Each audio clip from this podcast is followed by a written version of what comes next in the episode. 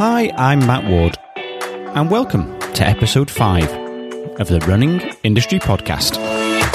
But I do know, you know, from a product standpoint that, you know, technology, innovation is going to be really important. Uh, Nike totally changed the game with that. Adidas, Saucony, they all followed suit. And uh, we're just going to see the importance of, of technology in shoes and, and that message to the consumer.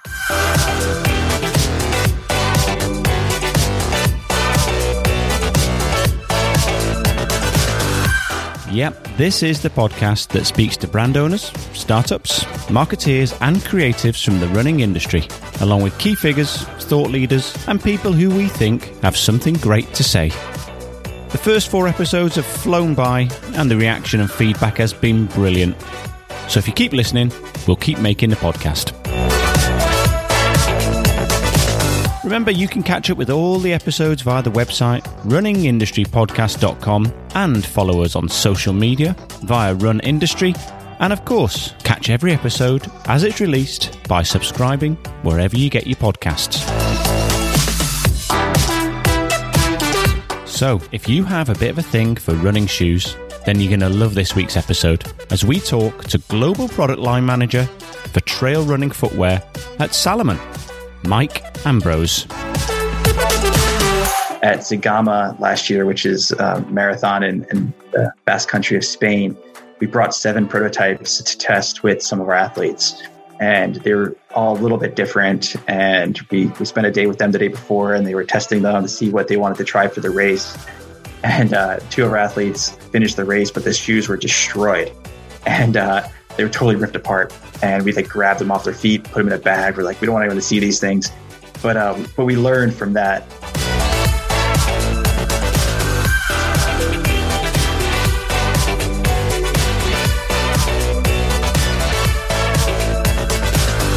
Thanks so much to Mike for taking the time to chat. And without further ado, let's crack on with this week's show.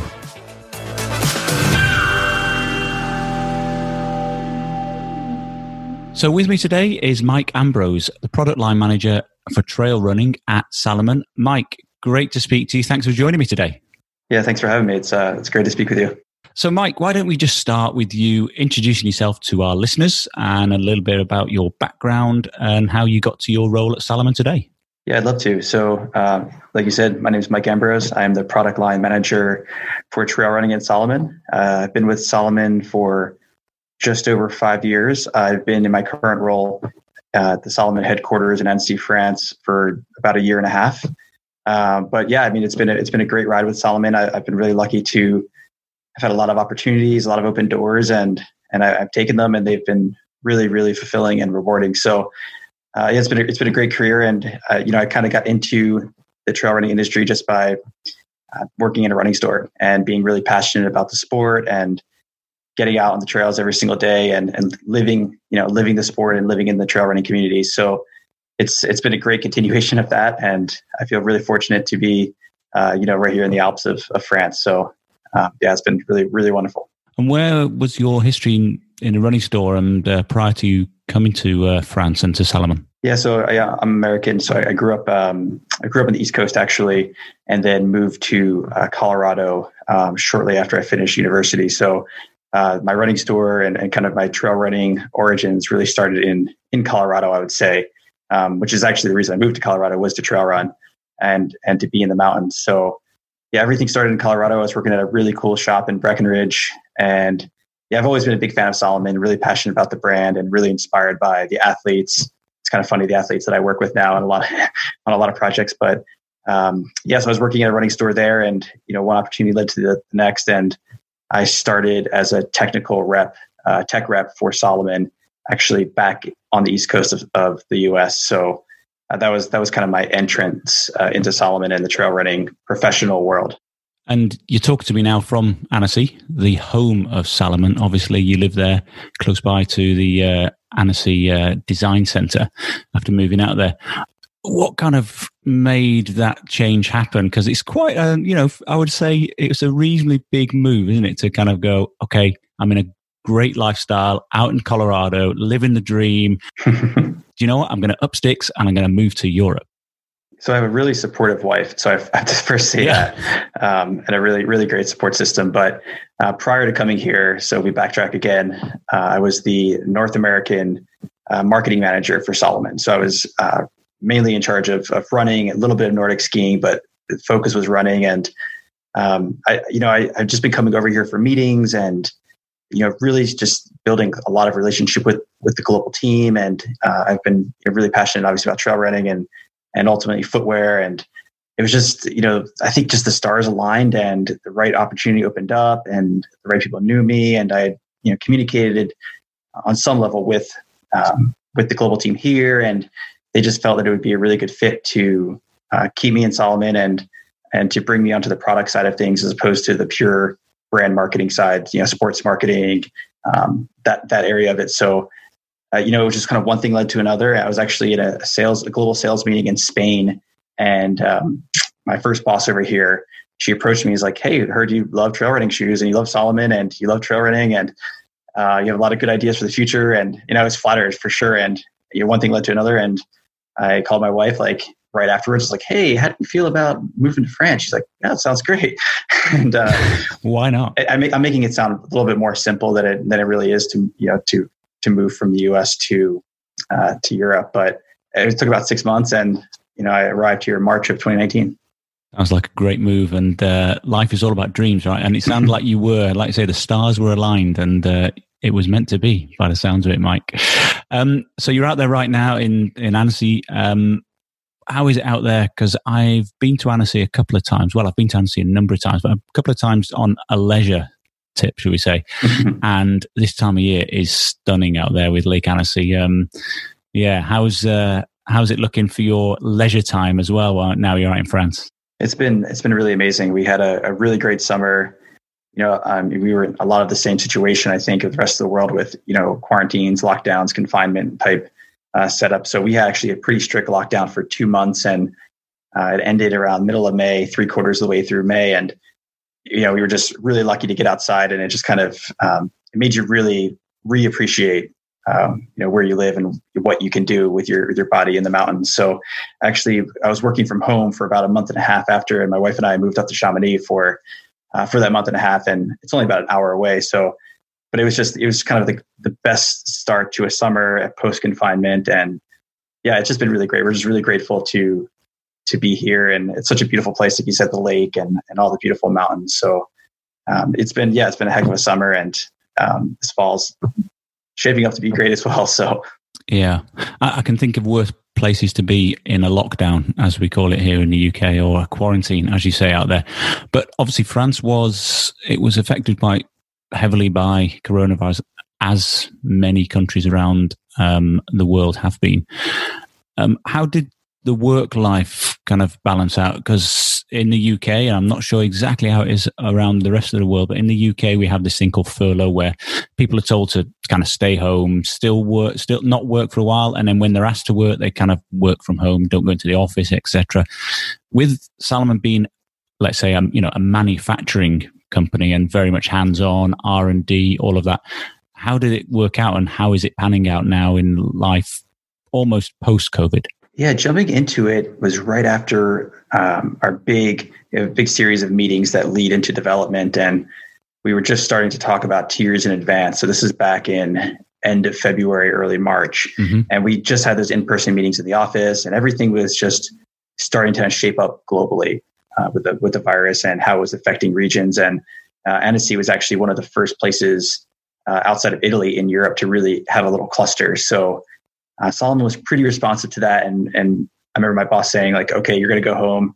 It was a Friday, and, and he's like, "When you come back Monday, like, or he's like, when you when you go to work Monday, you're going to be at home." So I was pretty quick, and we just went totally uh, work from home for for a couple weeks, and it was challenging because you know we just left these development meetings, so the designers are going to start working on on um, their initial drawings, and the prototype teams are starting to come together with you know making products. So uh, there was exceptions for some of those people to to be in the office for a limited amount of time uh, during certain time slots, but uh, you know it was it was a really big challenge because I mean it, it's been it's never been done before and mm. you know everything is like you said really hands on it's a lot of a lot of prototype making a lot of manufacturing but you know, looking like we just received samples for this this time period that I'm speaking of, like physical samples, and we're like, wow, like we we did this during we you know we we created these beautiful products for you know 2022, uh, all from home, and wow, we were it was actually a really really cool moment because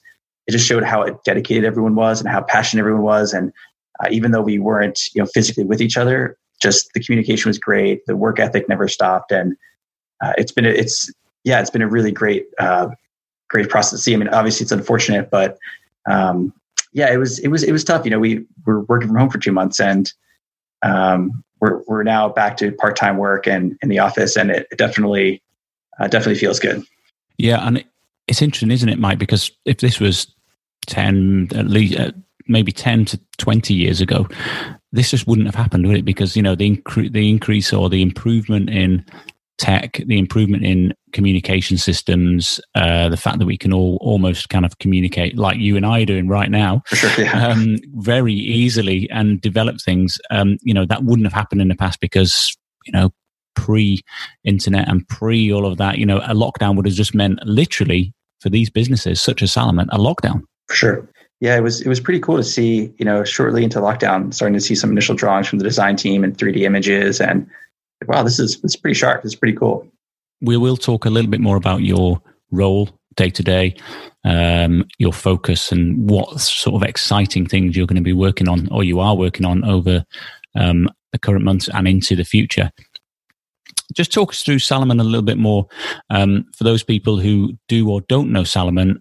Um, perhaps how it fits into the industry, um, its brand focus, um, its DNA, as it were, which obviously is in trail and now moving towards uh, a, a, very significant um, move into the road aspect of running.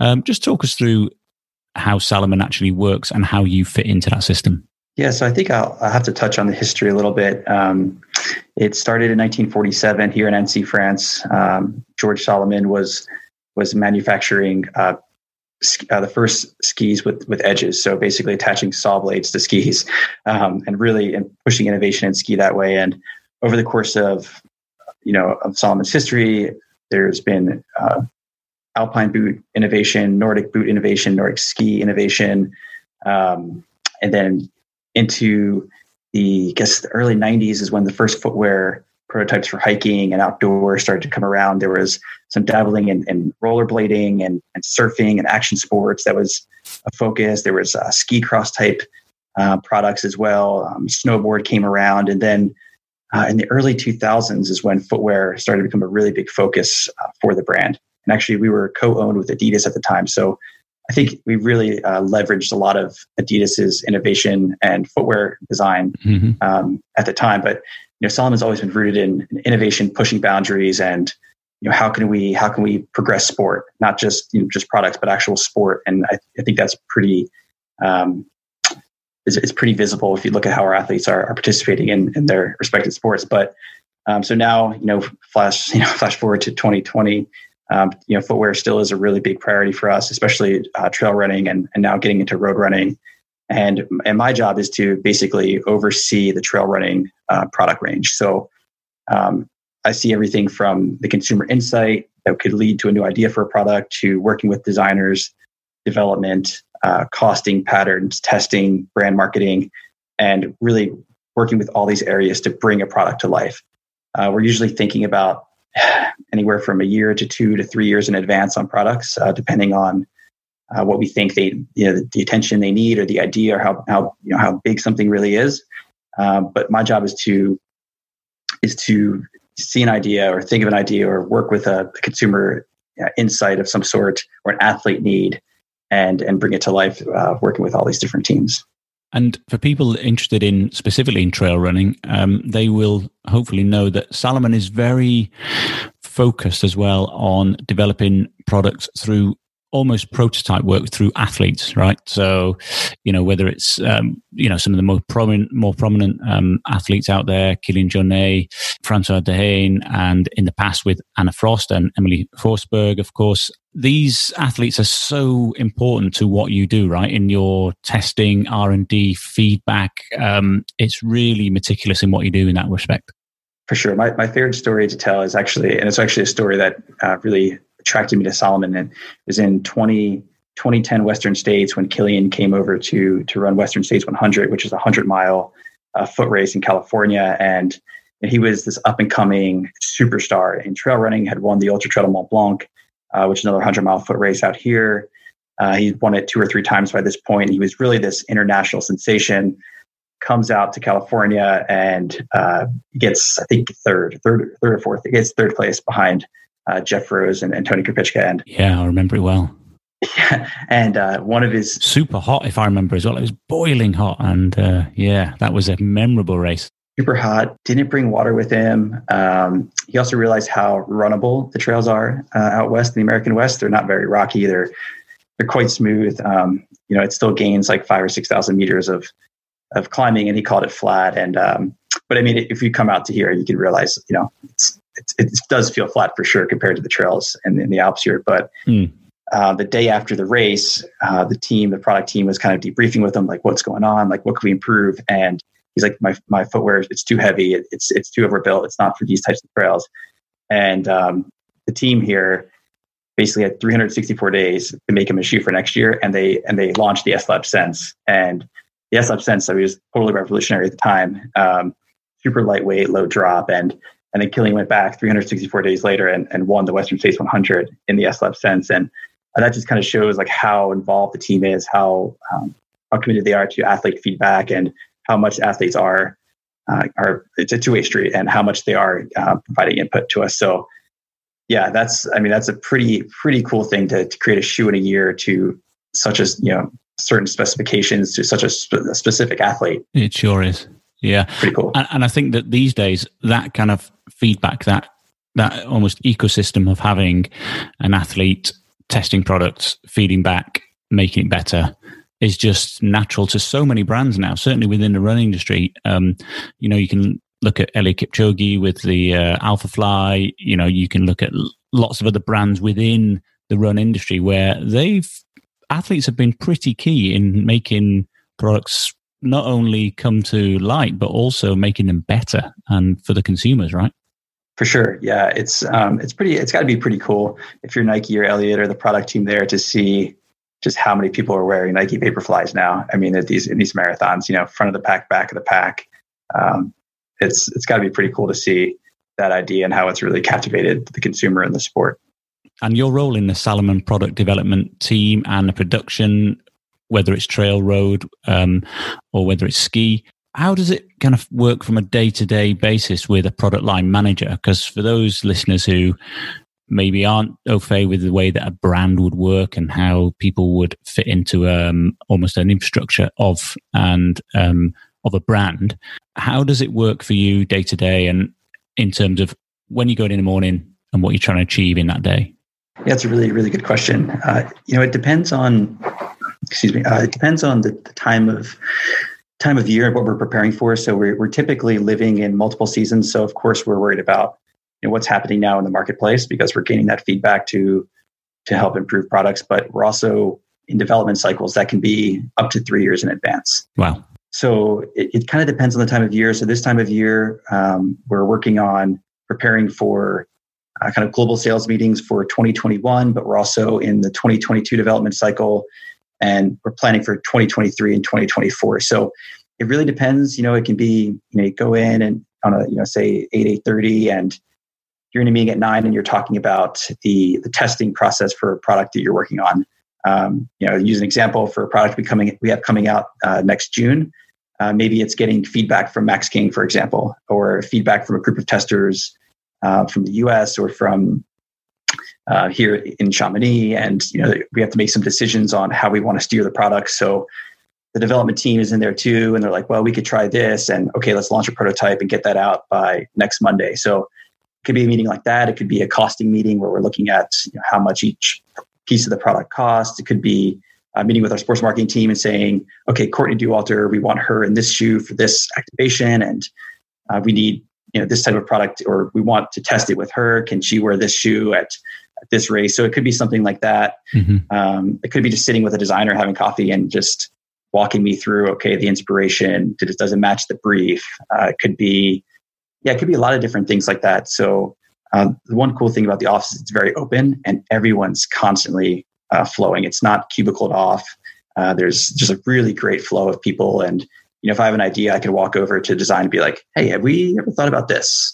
Or, you know, check out we used to do it here. And what if we cut this and we did this? And check out this photo I saw on Instagram this morning of, of this person doing this. So it's, it's really fluid and it's uh, really open I'm lucky enough to have been to ADC, to, to Annecy, to Salomon, and to be to have, I've been into the S Lab area and to the clothing area and to the footwear area. Cool. As an example, in the world of product development, you know, James Dyson was said to have made something like 5,000 prototypes before he actually hit on eventually the Cyclone vacuum cleaner. Now, I know that obviously you wouldn't have the luxury to go through 5,000 prototypes at Salomon. I fully understand that. However, there must be quite a lot of, um, for want of a better word, failures that then become a success in the end because presumably you don't get it right first time. No, and it's funny you say 5,000. That's a lot of prototypes. Um, I think it was just incremental as they went as well. I don't think it was just all one at a time, but yeah, that is a lot. You know, I think um, when working with Francois, this is before my current role, but I think working on the S Lab Ultra, they went through over 70 or 80 prototypes, which maybe by scale is is, is kind of similar. Mm-hmm. Um, but it's funny you brought up failure. I think I can talk about this now, but at Zegama last year, which is a marathon and, in the Basque country of Spain, we brought seven prototypes to test with some of our athletes.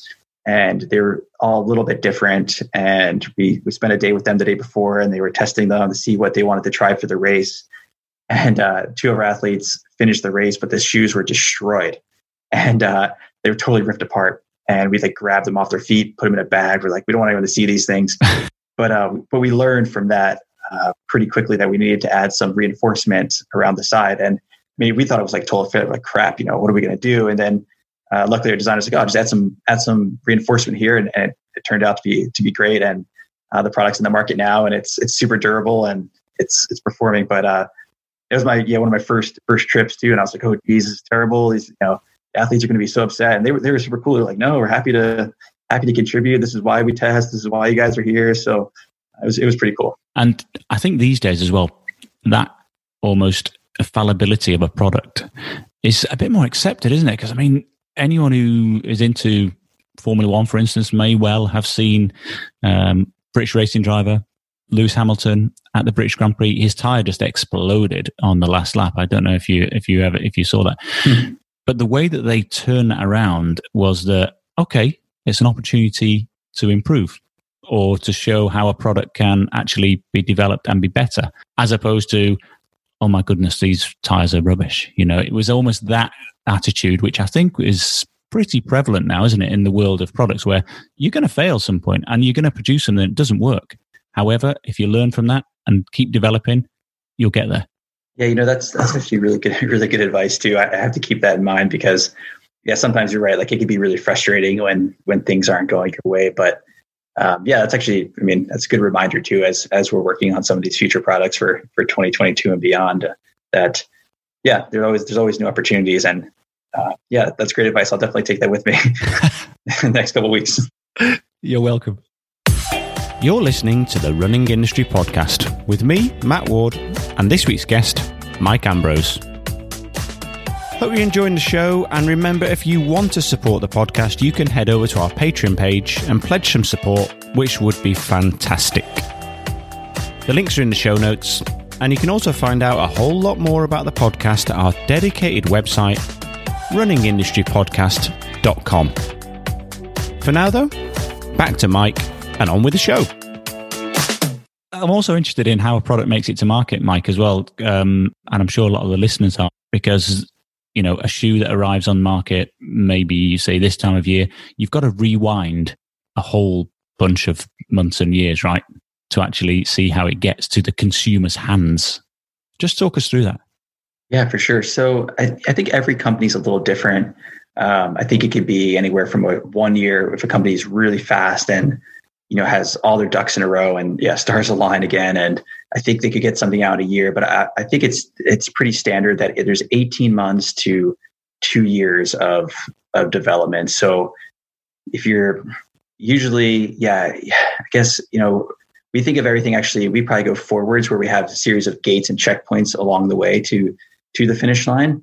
Um, everyone probably does it a little different, but uh, really we try to kick it off with, you know, about two years in advance just to make sure we have enough time. Um, unless again, it's a special project or something that needs to go longer or shorter, but uh, yeah, we it, it really just starts with with ideas, designing, uh, development, prototyping, and then a, a, series of samples. And the samples are when you really start to see it take shape. So we'll start to get a sample about a year, a uh, year and a half out. Right. Uh, we'll start to see things starting to come to life, and that's it's good when they start to develop in a good way because you have a lot of time to really fine tune things. If things aren't going exactly as you planned, you still have time to to either either cancel it, uh, redo it, uh, stop. You know, you have some options uh, there, but yeah, it's because it's design, it's development, it's prototypes, and then samples, and then rigorous testing. I'm sure, I'm sure, you know, a lot of companies are like Salomon, but we we test it. We tested a lot of different um, stages of, of the development process at, at a very very high standard. So, um, yeah, we, we're always having check-ins, and you know, but as you're but as you're bringing a product to life, you have to make sure that uh, the commercial teams, so the, the local markets, are you know keeping up with you at the same speed. That they're ready to anticipate the product, launch the product. That the brand team is working on their campaigns, their storytelling. You know now it's so it's so visible with, with Instagram, but you know if you were to see uh, Salomon Sense Ride three Instagram story, you know that's been that's been baking for two years. Mm. Um, you know the team's been working on that um, trying to get early uh, samples for photos and beauty shots that that they're ultimately sharing now so it's funny what's in the market now i saw in my old role two years ago uh, in the first rounds of development so it can be it can be a really thorough thorough long process yeah, it must be difficult sometimes when somebody's asking you a question about the new Speedcross 5 and you're like, now hang on, I've got Speedcross number whatever in my head at the moment right. in my day to day work. And they're talking about something I was working on two years ago. Okay. So it must be quite difficult sometimes to rewind, no doubt. So can you give us a little bit of insight as to what you're working on? This is your opportunity now, Mike, to give us a couple of uh, undercover nuggets, as it were. Um, what type of shoe are you working on right now in Annecy? Yeah, so as much as that I, that I can talk about, uh, we're, we're right now putting together the last little details of a really cool, exciting new shoe that's going to be coming out next next June. Uh, something totally new for Salomon um, that we're really proud of because it's been asked from us for a long time, and and we're going to be able to, yeah, really really come with a exciting product uh, for for ultra distance running. So that's about as as far as I can go. Um, probably the next three to four months, you'll see it being teased and testing. I wish I could tell you more, but uh, really, really cool new uh, ultra distance running product for uh, for next year. And then uh, the uh, Kilian shoe that he wore at, at Zinal last year, where he broke the course record, that will come out in January. So uh, that's pretty much done. still some minor, minor tweaks to that, but that'll that'll become available in January, which we're really excited about because it's I've, I've been lucky to test a pair, and it, it, it's a truly phenomenal shoe. You can see how Kilian broke a record. Is that the is that the code name, Mike Kilian shoe, or is there is there a name? I'm presuming if it's coming out in January, you've got a name for it by now. Yeah, it'll be called the Pulsar. So the Salomon S Lab Pulsar uh, is, is the new. Um, I wouldn't say it's the new Kilian shoe, but it's the shoe that Kilian wore at Sierre Zinal. Uh, it was a white, whitish gray looking shoe. Great. Uh, so that's super cool. Um, and then, you know, I think it, there's a lot of trends that if your listeners know that are that are happening and, and running, Salomon's definitely investigating those and and just seeing how we can continue to to have the best products on the market. But I can't I can't dive in too much, but I'll tell you that the the new Kilian shoe, the new SL Pulsar, is going to be it's going to be a, it's going to be a rocket ship. It's going to be really cool. Awesome. And then there's something big coming next June for ultra runners. How about um, in the UK? We've got quite a lot of fell runners. It's a big sport where you need a lot of grip, pretty muddy. It's pretty uh, gloopy, and especially at this time of year, going into the uh, uh, autumn. Sure. What can you tell us about shoes with a lot of grip? Now, presumably you're working on shoes across the whole of the trail sector, right, Mike? So you're going from fast shoes for Kilian right through to an ultra shoe, right the way through to something with grip. I know that the new Wild Cross came out this year. How's that sector going for the Salomon brand? Yeah, so cross is um, is a really big part of our DNA. So uh, the Speedcross is what started it all back in I think it was 2008 or 2009, and it was our actually very much a, a fell running Walsh inspired type shoe. Right, it was um, big lugs, grippy, uh, narrow, uh, just really really nice fit and fit and grip. Really is what that shoe was about and we've evolved that. And along the way, we've had other versions of cross shoes. You know, we had a, um, a Fellcross, fell razor, um, uh, various forms of the Speedcross. But we know that uh, when we just kind of when we stick to grip and we do it the way we know how, uh, it performs really well. So we've we've been updating the Speedcross, and we just launched Wildcross, which is a totally new uh, lug geometry for us, which is performing extremely well in, in mud and, and steep conditions.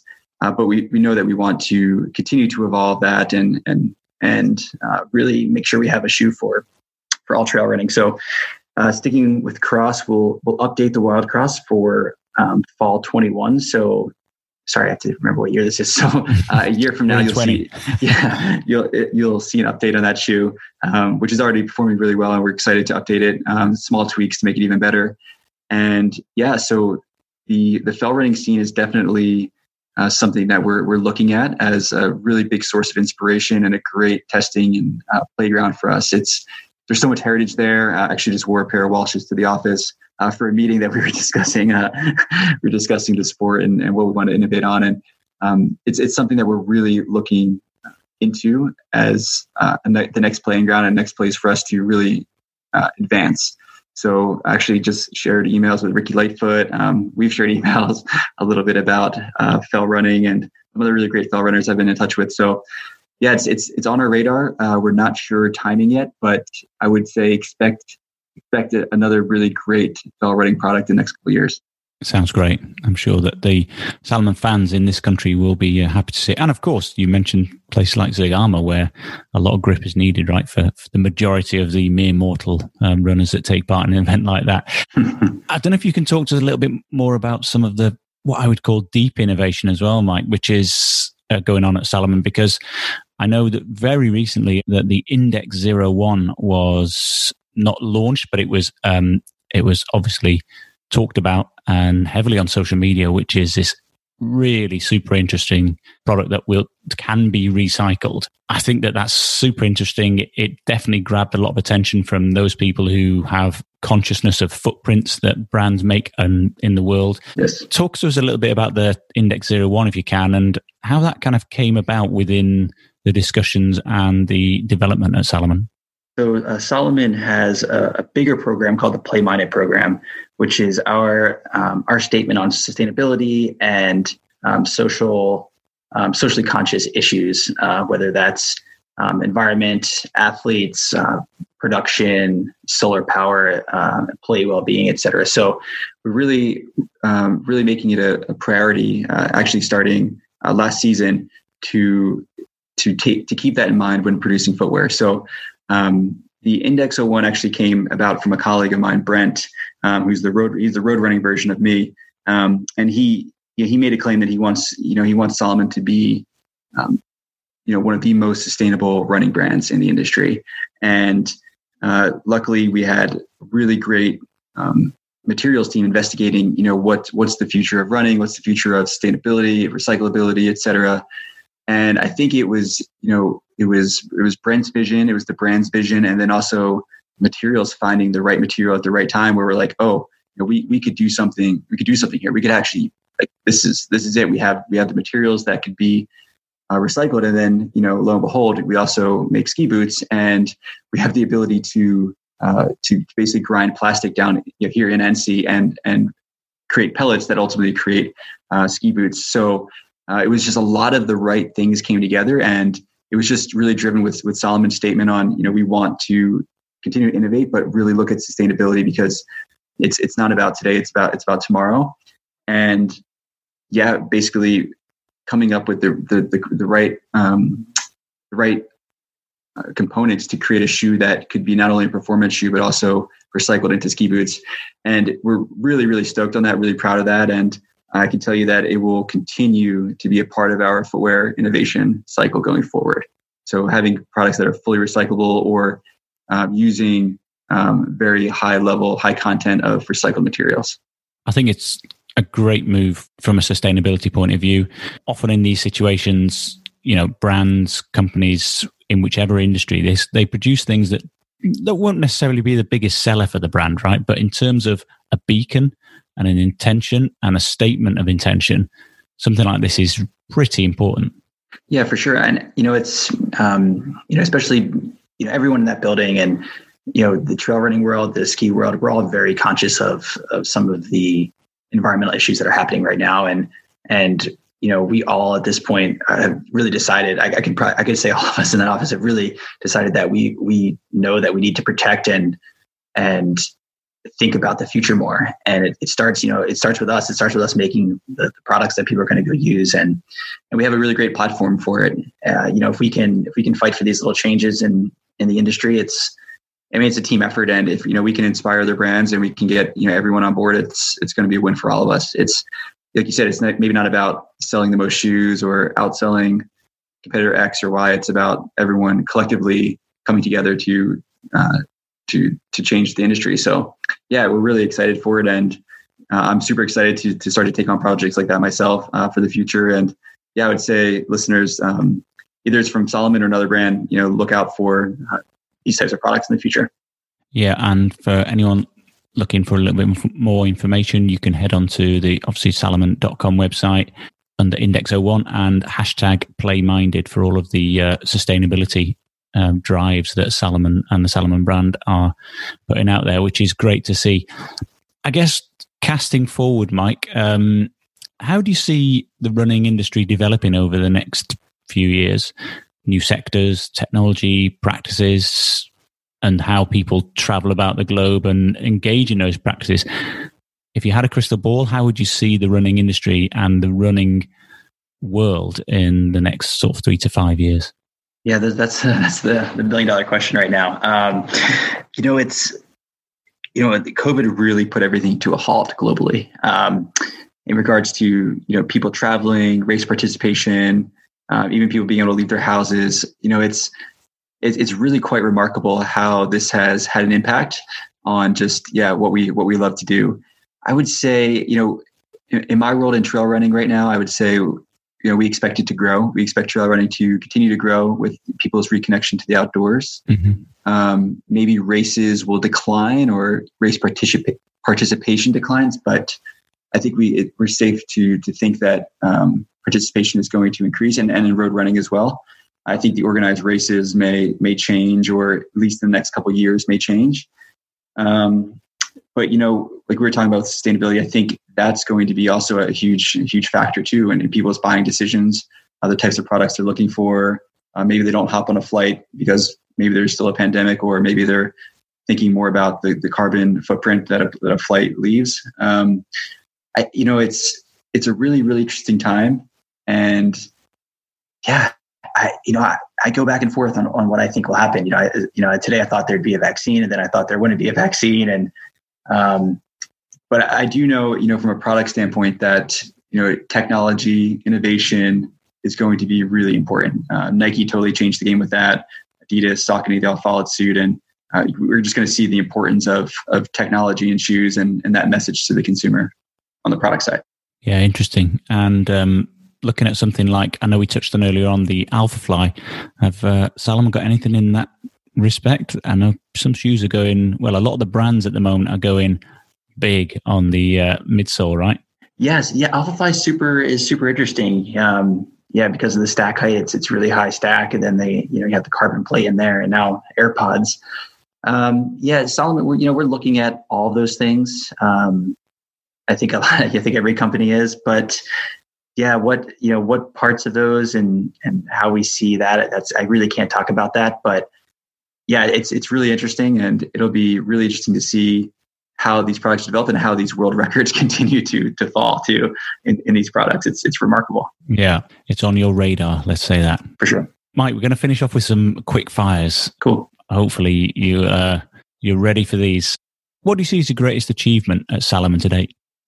I would say yeah, I was really fortunate to be a part of uh, the team that helped roll out the How to Trail Run workshops around the world. And in North America, it was one of my first projects was to implement those. And I would say implementing how to trail run um, in the United States was it was it was just remarkable, and, and not not because of you know say the stats of how many people we came and the conversion and all that, but just how many people's lives uh, were changed just from learning how to trail run. And uh, how many people have stayed in touch with me to talk about how trail running's changed their life their life. And and I would say yeah just being a part of teaching so many people how to trail run and introducing the sport to to so many people it's just it's still something I get goosebumps from and and I'm really really proud of that. That was an amazing um, initiative, I must admit, the How to Trail Run workshops, and we've still got them going on. Obviously, they're, they're growing, um, if anything, or they certainly were before COVID, and I'm sure they will come back um, double quick next year when we're allowed to. But uh, kudos to you for coming up with that idea because they are excellent. Where would you see yourself in five years' time, Mike? I apart from running running Salomon. it's um, geez, yeah, I, I, I think I'll, I'll still be uh, still be with Salomon in footwear or, or brand marketing. Uh, you know, it's it's definitely what I love to do. It's it's my passion. Um, hopefully, running a ton of trails. Hopefully, if um, yeah, run all the, the races on my on my dream checklist, or at least you know five years worth of them. But yeah, I think just um, being in the trail running industry in a position where I can inspire people or give people the toys and the tools to to play and, and live their best life. That's nice. That's uh, something I think we'd all like to try and achieve. Um, and good luck to you on that. And finally, tell us something about Mike Ambrose that people would not know. Oh man, ah, geez, that people would not know. I guess a lot of your listeners don't know me, but um, you know, I would say it's funny. You know, I I'm this trail running product guy at Salomon, and um, pretty much run in the mountains every day, and the mountains are such a, a guiding, um, a, a, guiding, guiding light in my life. But it's something that came so late for me. So I mean, I'm 32 now, but I didn't see a mountain in person until I was like 20 or 21 years old. Right. And it's something that I came, it came really pretty late. Like I was a, a ball sports player, you know, I played baseball, American football, basketball, ice hockey. And, um, you know, I, have done a lot of things in the mountains that it, I think are pretty cool. And it, it's not like it isn't something I, I grew up doing or, um, you know, first time I went camping, I was like 20 years old or something, uh, maybe 21. So yeah, it's something that has come really late in life, but it's been, it's been a, a guiding path for me. And I think it's cool because, you know, you're never, you're never too late to learn something or to define your passion or, um, yeah, have really great experiences in life. So yeah, it's all, it's pretty crazy to think that, um, I'm an hour from Chamonix and yeah, I didn't even know what the Mont Blanc was probably until I was like 24 or 25 years old. So yeah, there's nothing wrong with that. I mean, I'm sure that you uh, lived life to the full in, in the US as well, but uh, just in a different way. Let's put it that way, Mike. So I suppose the good thing is that now you've discovered the mountains and trails. Um, you're going to make up for lost time. For sure. Mike, it's been absolutely brilliant talking to you.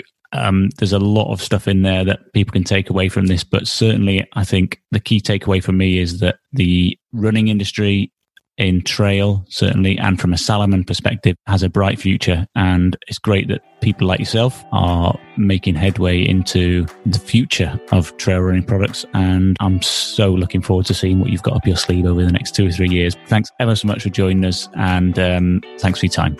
Thank you. I really appreciate it. And, and thanks for the kind words.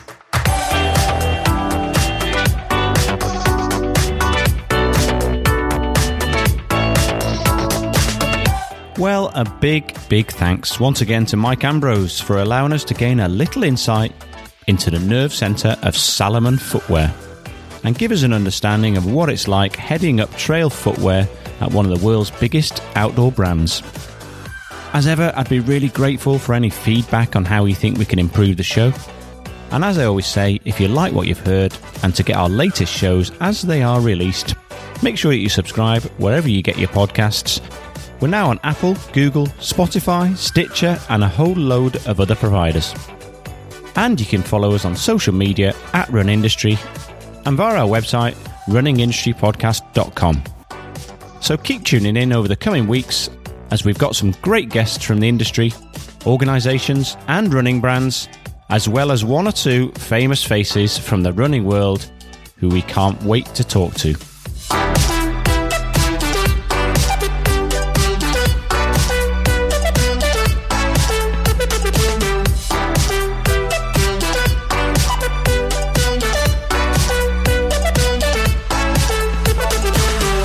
I'm Matt Ward, and the Running Industry Podcast is an Amplify production. Thanks for listening. Goodbye.